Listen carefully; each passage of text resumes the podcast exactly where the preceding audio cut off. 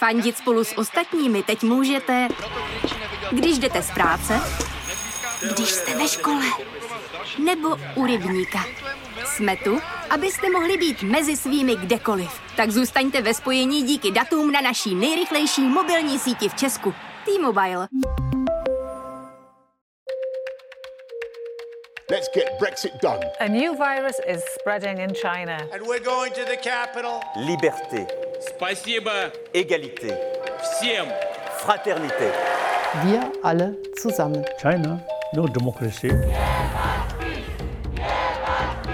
How dare you? We struggle for justice. Posloucháte Checkpoint, podcast o světovém dění. Já jsem Jelena Humpálová a provedu vás dnešní epizodou. Francii čekají příští rok na jaře prezidentské volby. Za poslední týden se doklání o Elizejský palác přihlásili noví kandidáti a podle výsledků posledních průzkumů to vypadá, že půjde o dost těsný souboj. O svou současnou funkci zabojuje prezident Emmanuel Macron, štěstí znovu zkusí i neúspěšná kandidátka z minulých voleb Marine Le Penová. A výsledky podle všeho zamíchají i republikánka Valérie Pécressová a někdejší mediální figura Eric Zemmour. Co francouzům nabízejí kandidáti krajní pravice? Je Macron oblíbený prezident? Proč pro něj Pekresová možná představuje reálnou hrozbu? A jaké jsou vztahy Francie se zeměmi Vyšegrádu? Do checkpointu jsem tentokrát pozvala politologa a historika Žaka Rupníka. V rozhovoru rozebere nejen zmíněné otázky, odpoví i na to, jak a kam se někdejší kandidátka krajní pravice Le Penová posunula a jak s Macronovými plány zahýbala koronavirová pandemie. V této epizodě uslyšíte i mého kolegu ze zahraniční redakce Milana Rokose. Ten totiž minulý týden vyrazil na novinářskou cestu do Nizozemska a pro Checkpoint schrnul, jak tam bylo a jaké si odnesl dojmy ze země, kde panují přísná covidová opatření a varianta Omikron se tam šíří vysokou rychlostí. Tak příjemný poslech. V Checkpointu vítám politologa a historika Žaka Rupníka. Dobrý den. Dobrý den. Za poslední týden jsme se dozvěděli dvě nová jména do prezidentského klání. Dá se tedy nyní už jasně říct, že i přes tu plejádu kandidátů bojují o Elizejský palác tři, možná čtyři uchazeči, dvě ženy a dva muži? No, kandidátů máme víc, ale těch, eh, eh, kteří mají šanci, zase tolik není. Eh, myslím, že je tady samozřejmě prezident Macron, který je ve všech průzkumech v čele. A měli jsme tu doposud hlavně paní Le Penovou.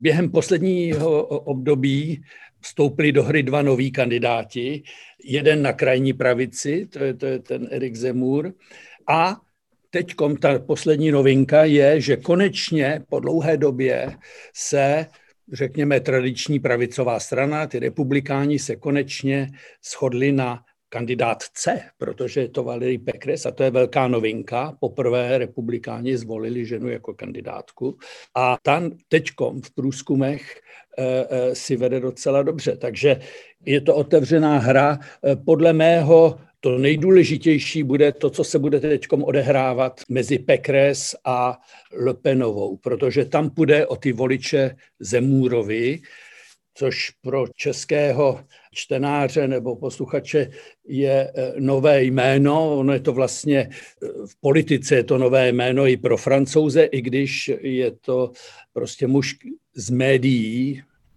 my Marine Le Penovou známe už z minulých voleb v roce 2017, kdy stála proti prezidentu Macronovi v druhém kole a ještě se k ní vrátíme. Ale eh, jak říkáte, máme tady dvě nová jména. Kdo jsou tedy ti dva noví kandidáti? Nezávislý Erik Zemur a republikánka Valerie Pekresová. Eh, mohl byste každého z nich krátce představit, prosím? Zemur je novinář, publicista, je to polemista, má, má prostě jistý talent jako prostě na, na polemiky a jsou to polemiky většinou, které e, věci vyhrocují. Jeho moto by se dalo říct je, já říkám naplno to, co vy si myslíte, nebo to, co se ostatní neodváží říct. Takže on rád má tuhle tu transgresivní roli. On vždycky, ano, já narušuju tabu, já nemám rád politicky korektní mluvu a tak dále. Čili, no dobře, to se hodí do televize a on už řadu let měl televizní pořad kde měl různé hosty a e, rád vedl polemiky a na tom si budoval svou imič. A něco jiného je vstoupit do politické hry, kde nesmíte jenom provokovat, ale musíte také nabízet řešení a důvěryhodné řešení. A tam, myslím, bude ten velký problém. Svoji kandidaturu ohlásil teprve teď, no tak uvidíme, jestli do jaké míry prostě média, která mu byla poměrně střícná, z tohoto důvodu, že i média, které, která ho nutně nepodporují, ale mají rádi tuhle tu provokaci, to, co je nové. On se zase odvážil něco říct. Takže tam je prostě nová situace, kdy on musí se představit jako prezidentský kandidát, což zatím není vůbec zřejmé, protože nemá žádnou zkušenost, nikdy nebyl zvolen, nemá program, nemá ekonomický program, no prostě eh, nemá zahraničně politický program, kromě uzavření Francie, takže dobře, to je Zemur, ale tím, že vstoupil do kampaně vlastně už poslední eh, dva měsíce, tím, že eh, aspoň v té mediální kampani vnesl do kampaně téma migrační velice silně. To je vlastně jeho jediné hlavní téma, to opakuje od Čili to je, anglicky by se řekl single issue candidate, má, má prostě jedno velké téma, musíme Francii chránit před migrací. Valerie Pécresse je e, trochu odinut, protože je to vzdělaná, zkušená politička, která by se dalo říct, prostě přišla z pravého středu, Většina jejich přátel po minulých volbách přešla k Macronovi, ona zůstala věrná své straně, ale řekněme, je to takový, eh, doposud to byl takový pravý střed. Má taky velkou zkušenost jako prezidentka regionu Ile-de-France, to je celý region kolem Paříže. Vládnete regionu, který má, já nevím, 12 milionů obyvatel. Čili ona je taky schopná má, teda může říct, že má tuhle tu zkušenost. Byla taky ministriní ve, ve vládách, pravicových vládách předtím, za Širaka, za Sarkozyho a tak dále. Čili je to mladá žena, zkušená, ale která nikdy nebyla v této situaci, kde musela vést tak prezidentskou kampaň na ostro. A ta prezidentská kampaň to je něco jiného. Ten prezidentský systém narušuje všechny ostatní zvyklosti, abych tak řekl, a tam se musí prosadit osobnost. Charisma se tomu říká. No, kdo Takže uvidíme, jestli ona bude mít tuhle tu schopnost prostě um, se představit jako někdo, kdo může tu svoji vlastní stranu nejdřív spojit, protože tam jsou ti, kteří se naklánějí doprava, kteří byli ochotní prostě jít, řekněme, ke krajní pravici nebo aspoň naslouchat jejím tématům. A jsou ti, kteří přešli k Macronovi, nebo jsou, řekněme, ano, e, jsou takový liberálové pravý střed a vlastně si říkají, že jsou docela kompatibilní s Macronem. Takže tam je velice těžké pro ní nejdřív sjednotit vlastní tábor, vlastní stranu a potom se představit jako důvěryhodná kandidátka. Takže bude to tudíž velmi zajímavé a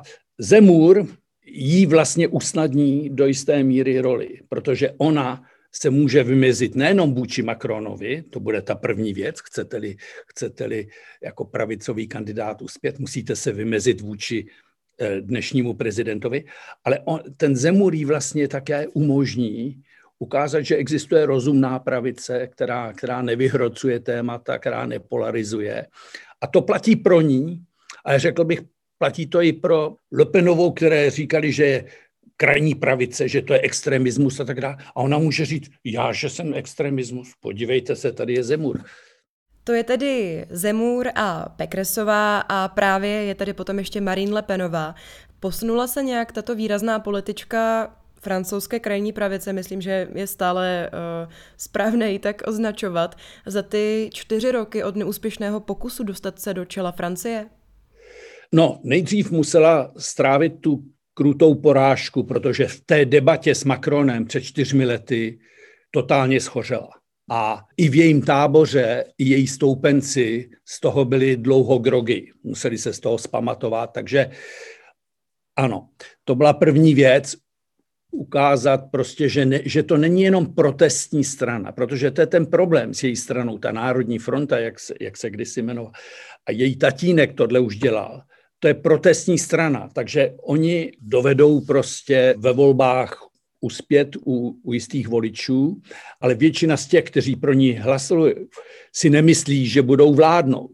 Je to protestní hlas. Takže ona, ona se celou dobu, poslední léta, se snažila ukázat, že, eh, že právě není extrémní pravice, že je rozumná a tak dále. A v tom jí právě Zemůr pomáhá.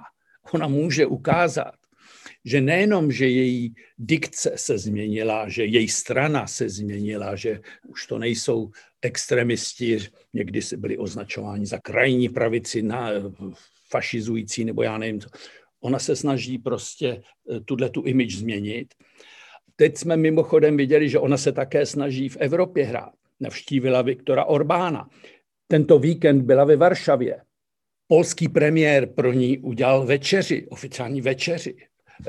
Takže ona se teďkom, to, to jí má pomáhat změnit tu image a udělat z ní důvěryhodnou kandidátku na prezidentku. Takže středoevropané, Orbán i polský premiér Moravěcký pomáhají nebo se snaží vydatně pomáhat Marine Le Penové, aby se představila jako partner pro premiéry a státníky v dnešní Evropě. Do voleb zbývá necelý půl rok. V úterý vyšel první oficiální průzkum, který zahrnul i nové kandidáty.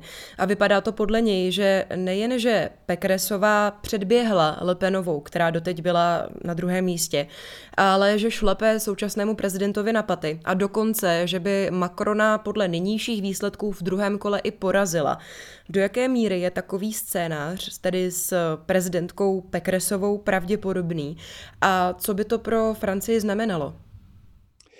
Za prvé, tohle jsou průzkumy dva dny po vyhlášení kampaně, takže tam je ta prostě něco nového, nová kandidátka se představí, měla celý víkend prostě televizi, všechno, média, takže musíme počkat, jestli se tohleto udrží. Ale je to zajímavé, protože to ukazuje jednu věc, že není vyloučené, že ohlašovaný střed Macron versus Le Penová se nemusí konat a že může tady být Macron proti Pekresové, proti tedy pravici. A v, če, v čem je to zajímavé? No, protože v francouzských prezidentských volbách máte dvě kola. První kolo hlasujete pro vašeho oblíbeného kandidáta. V druhém kole často hlasujete proti někomu. No, takže získáváte hlasy těch, kteří hlasovali pro jiné kandidáty. A Macron spoléhal na to, že když bude mít proti sobě Le Penovou, no, že řekněme umírněná levice bude hlasovat pro něj. Takže se ani moc o ně nemusí starat, protože v druhém kole, když budou mít na vybranou mezi kandidátem středu a krajní pravicí levice mu bude nakloněna. To samé ale může platit pro Pekresovou teď v druhém kole, protože když bude mít proti sobě Macrona, kterého označí za středového liberálního, v některých věcech snad i doleva nakloněného kandidáta, a myslí si, že když ona začne mluvit o migraci a že je třeba tady, aby byl pořádek, aby justice fungovala, aby policie měla prostředky a tak dále. A když přebere několik takových témat, že může celkem snadno v tom druhém kole získat voliče, těch pravicových kandidátů i těch krajně pravicových. Takže se to najednou může obrátit. To, na co spoléhal Macron, že ta levice bude hlasovat pro něj, teď může platit pro Pekresovou, že ona si myslí, že možná by, že ta celá ta pravice by hlasovala pro ní. No. Takže zatím nevíme, ale ukazuje to jen, že to je úplně otevřená hra. Jediná jistota je, že Macron bude v druhém kole. To se mi zdá jasné. Jeho preference i jeho osobní preference je eh, přes 40 To žádný prezident neměl po pěti letech ve funkci tak vysokou důvěru. Ale koho bude mít proti sobě v druhém kole, eh, nevíme. Jediné, co víme, je, že to nebude kandidát levice, protože levice je úplně v troskách. Já teď trochu odbočím, ale co o obecné náladě francouzské veřejnosti eh, říká úspěch nebo minimálně takové zastoupení krajně pravicových kandidátů na špici průzkumu? Ukazuje to zemi, která je v rozpacích. Vlastně Macronův úspěch byl založen na to, že představoval, byl to mladý kandidát, byl zvolen v 39 letech, brilantní člověk, prostě eh, jeho protivníci uznají, že to je prostě brilantní intelekt a tak dále. Dívá se prostě na, na svět otevřený, je silně proevropský, což ukazuje jistou odvahu. Jít do volební kampaně s tím, že máváte evropským praporem, to není, to není zaručený úspěch. Takže to byl Macron. Modernizace, reforma a tak dále. A teď přijdou ti pravicoví kandidáti jako Le Penová nebo Zemůr, oni nechtějí otevřít Francii a, oni chtějí Francii chránit. My se musíme chránit, my se musíme bránit. Takže je tady ten ochranářský reflex. A e, kdybych to měl schrnout, Macron chce Francii reformovat, Zemůr chce Francii spasit. On je spasitel. A proto ten jeho klip, kterým se uvedl ve volební kampani, byl velice takový retro klip. Tam byl prostě Zemůr u mikrofonu z roku 40 a tvářil se jako volá Londýn.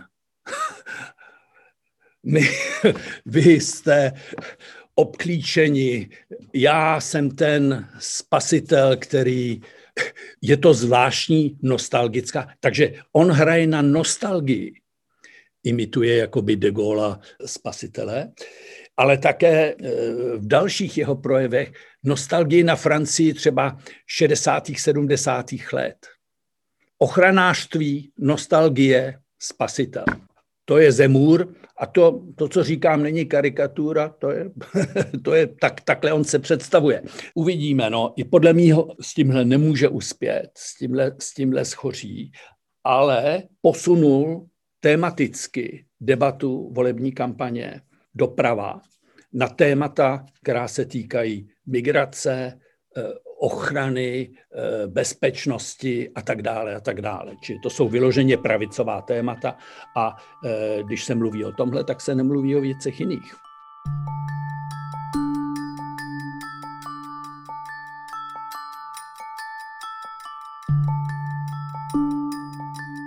Tohle je checkpoint o Francii a prezidentských volbách. Než se pustíme do druhé části rozhovoru s politologem Žakem Rupníkem, poslechněte si mého kolegu Milana Rokose. Popíše, co zažil na své cestě nizozemskem, hlavně tedy v Utrechtu. Já jsem se v neděli vrátil z třídenní reportážní cesty po Nizozemsku. Konkrétně jsem navštívil Amsterdam a Utrecht a právě Utrecht byl takovým hlavním cílem – protože se tam odehrávaly protesty proti koronavirovým opatřením. V minulých týdnech eh, skončily eh, dost násilím, byly tam střety s policií eh, v Rotterdamu nebo v Hágu. Musím ale říct, že v Utrechtu mě ti lidé dost překvapili. Protest se odehrával v parku asi dva kilometry od centra města a na rozdíl od od Čech, kdy na protesty chodí třeba neonacista Vandas nebo různí konspirátoři, tak tady to byly vesměs lidé ze střední třídy. Nikdo si tam třeba nemyslel, že, že vakcíny obsahují nějaké čipy nebo že jde o spiknutí. Spíš se ti lidé obávají QR kódů a protestují proti tomu, že je to omezování svobody a nechtějí, nechtějí třeba očkovat malé děti nebo mladé lidi. To byl Milan Rokos. Jeho reportáže z Nizozemska i jiné texty a další články z produkce zahraniční redakce Seznam zpráv najdete na našem webu v rubrice Svět. A teď už zpátky do Francie k rozhovoru s Žakem Rupníkem.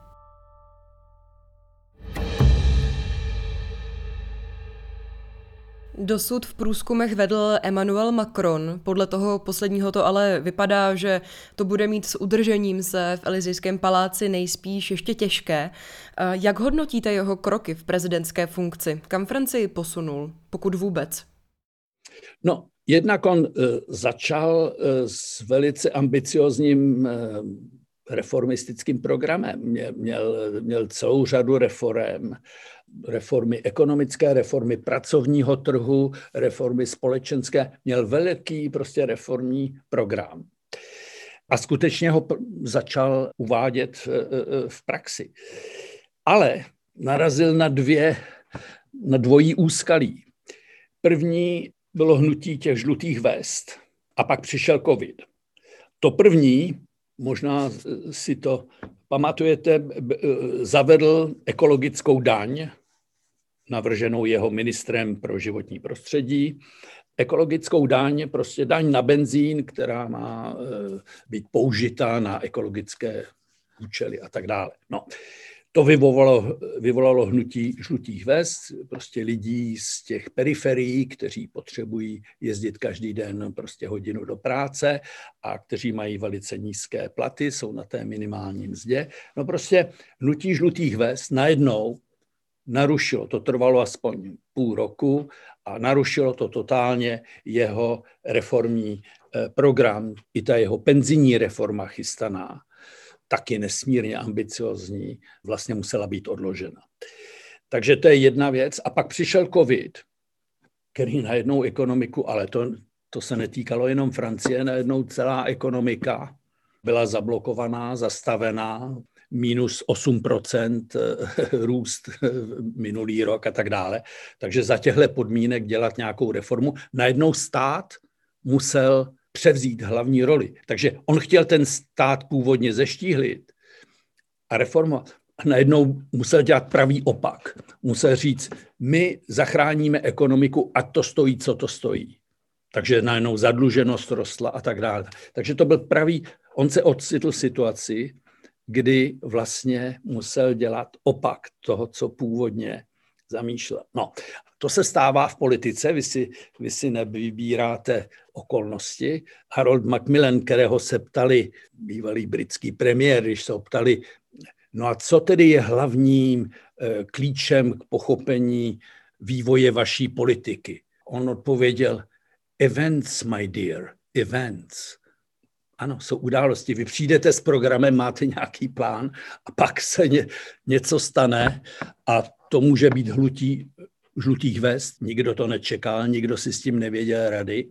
A pak přišel covid a to také nikdo nepředvídal a nikdo si s tím, no dodnes si s tím úplně nevíme rady. Takže to je polehčující okolnost, no ale když děláte bilanci, tak samozřejmě může Macron říct, já jsem zvládl tu pandemii, poměrně dobře ve srovnání teda s řadou dalších eh, zemí. Nemluví o Americe, nemluví o Británii, který má daleko větší počet obětí.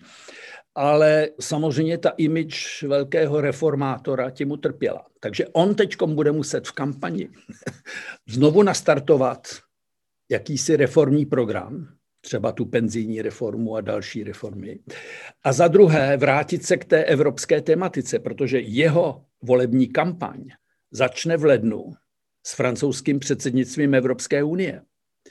Což je podivná situace. Vy máte předsedat prostě dění v Evropské unii, ale zároveň už vám začíná volební kampaň. On to chce propojit, protože samozřejmě tam to jeho evropské kredo dává smysl. Ale no, uvidíme, jestli, jestli, jestli tohle bude stačit, protože, jak říkám, ta evropská tematika není nutně populární a jeho reformní ambice eh, zůstaly na papíře většinou. Vy jste už zmínil, že Macron má jako prezident u lidí stále 40% podporu, což je celkem nevýdané. Jak je to tedy s jeho oblibou u veřejnosti a mm, zahýbala s ní nějak konkrétně koronavirová pandemie? No tak samozřejmě jako všichni e, e, státníci v Evropě měli prostě úplně novou situaci, kde museli nabízet velice nepopulární opatření. A samozřejmě, když omezíte svobody, každodenní provoz, restaurace, divadla, či to, to samé, to, to, to, to, co všichni znají v Evropě. Ale dá se říct, že to bylo provedeno celkem kompetentně, že nedocházelo k výkyvům, které jsme pozovali v některých jiných zemích, nebudu je jmenovat, radši. A myslím, že aspoň, že většina lidí uzná, že jeho bilance v tomhle není špatná. Takže ano, narušilo to reformní plány, ale ukázal, že je schopen se adaptovat. To je vlastně důležitá věc, když někomu důvěřujete, schopnost se adaptovat na nové situace. A myslím, myslím že to, tohleto, tohleto ukázal. No, jeho oblíbenost. On je oblíben u lidí, kteří, řekněme, žijí v velkých městech, mají určitou, určitou úroveň vzdělání, určitou úroveň příjmů, takže jsou to, řekněme, no, takové ty střední a vyšší vrstvy ve velkých městech. No ale pak je tady, eh, ta, pak je tady ta, ta, ta, ta druhá Francie, ta Francie malých měst nebo těch eh, eh, ta venkov a tak dále, a nebo regionů, které ekonomicky velice strádají. Takže tam je velice nepopulární. Levice ho nemá ráda, protože mají dojem, že v minulých volbách jim převzal voliče, kteří se už nevrátili. Takže zleva se na něj útočí. A pravice ho nemá ráda, protože představuje ten eh, liberalismus otevřené společnosti, otevřené ekonomiky, Evropu a tak dále.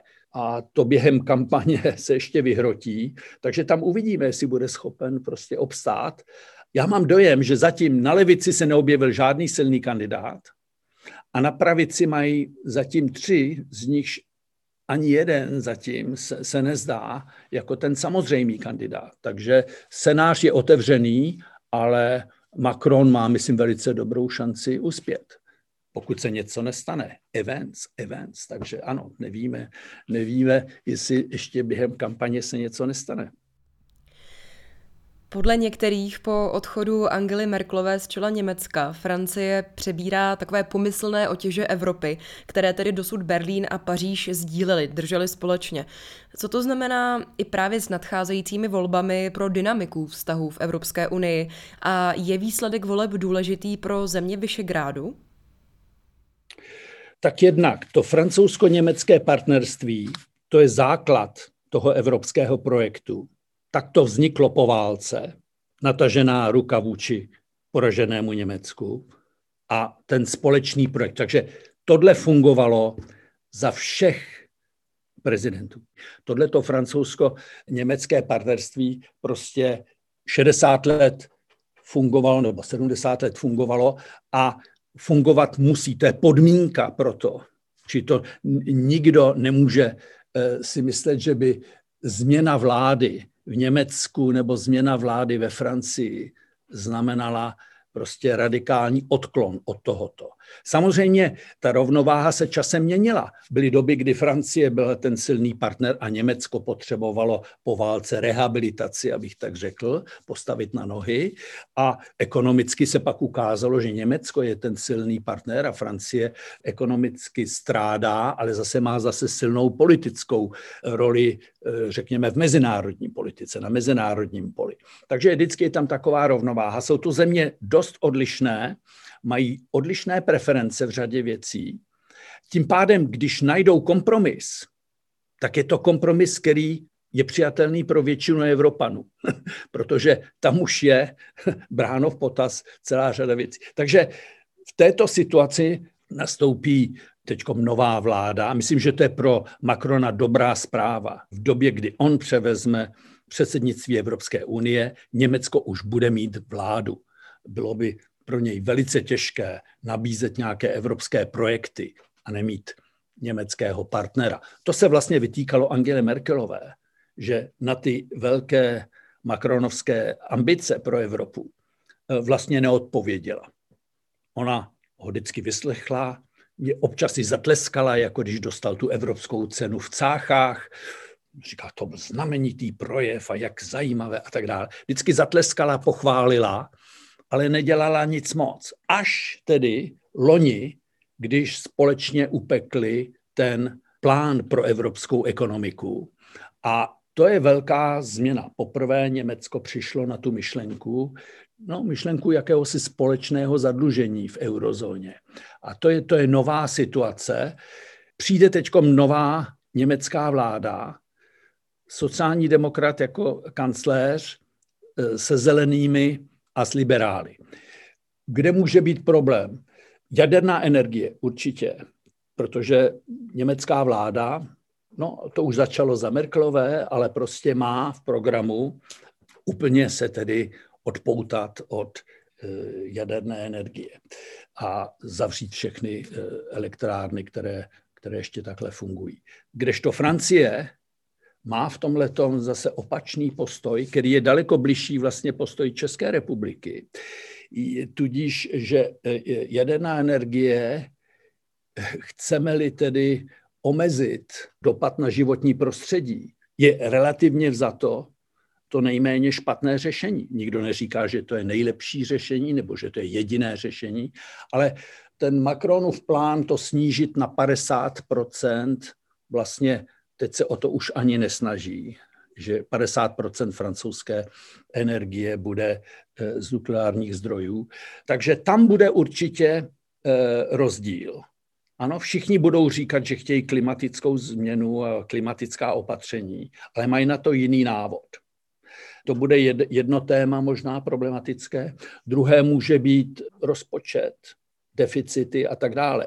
Tam budou určitě spory a třenice, ale řekl bych, že v těch základních věcech tam musí být dohoda. Francie určitě nemůže nic prosadit v Evropě bez jakéhosi partnerství s Německem. A vlastně úspěch francouzského předsednictví bude záležet. Já neříkám, že to záleží jenom na tom, a je tady velká snaha vést dialog se všemi a zvlášť se zeměmi střední Evropy. Ale já bych to řekl takhle. Francouzsko-německé partnerství nestačí, abyste něco prosadili, nějakou důležitou změnu v Evropě. Ale bez tohoto partnerství je to zaručené, že nic neprosadíte. A jakou roli v tom tedy hrají země Vyšegrádu? Vy jste eh, zmínil Česko a jadernou politiku, eh, zmínil jste snahy o nějaký kontakt nebo komunikaci se zeměmi střední Evropy, tak um, jak důležitý je tento vztah uh, mezi Francií a, a zeměmi Vyšegrádu tak nějak pro celkový stav v Evropské unii? Je důležitý, protože se během posledních let vytvořila image Vyšegrádu jako jakýsi trucpodnik proti Evropské unii.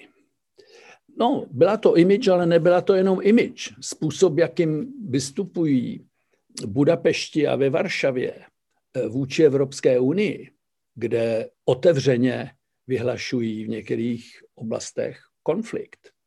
Teď to nedávno bylo s Polskem ohledně právního systému Evropské unie a vztahu domácího a evropského práva.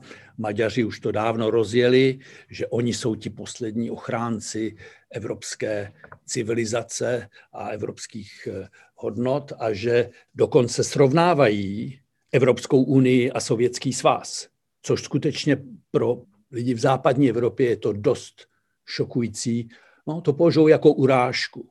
Tady vznikl spolek demokratických zemí, do kterého vstupujete dobrovolně. I země střední Evropy do něj vstoupily dobrovolně.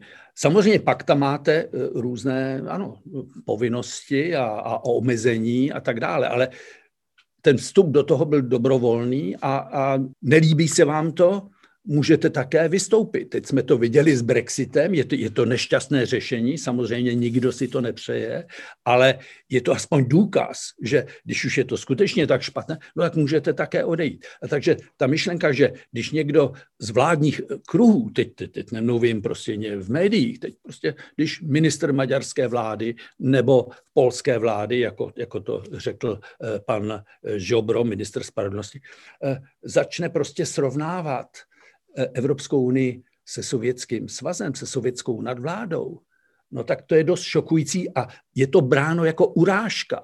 Takže z francouzského pohledu je důležité ukázat, že ten Vyšegrád není blok, že to není prostě skupina, která ve všem jedná e, společně.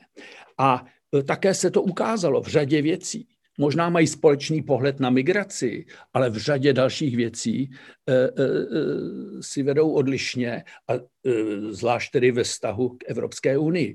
A to, jak vzniká teď nová česká vláda, je bráno jako velice zajímavé z francouzského pohledu, protože vidí, že tady bude vláda pravého středu, řekněme, nebo mírně pravicová, která bude mít určitě, no řekněme, takový eurorealistický postup a, a že tam budou někteří více či méně naklonění spolupráci v Evropě, ale určitě se nebudou snažit vyhrocovat ten spor s Evropskou unii v otázce svrchovanosti, jako řekněme Polsko nebo, nebo Maďarsko. Hostem Checkpointu byl Žak Rupnik. Díky za rozhovor. Já vám děkuji za pozvání. Z dnešního checkpointu je to už všechno. Pokud máte k rozhovoru nebo podcastu celkově nějaké připomínky nebo poznámky, pošlete mi je třeba na e-mail audiozavináč.cz.cz. Komentovat i rozdávat hvězdičky pak můžete v podcastových aplikacích a poslouchat kromě nich i na naší platformě podcasty.cz. Případně podcast označte na Twitteru pod hashtagem checkpoint.cz. Pro tento týden se s vámi už loučím a budu se těšit zase na příště. Tak naslyšenou u další epizody.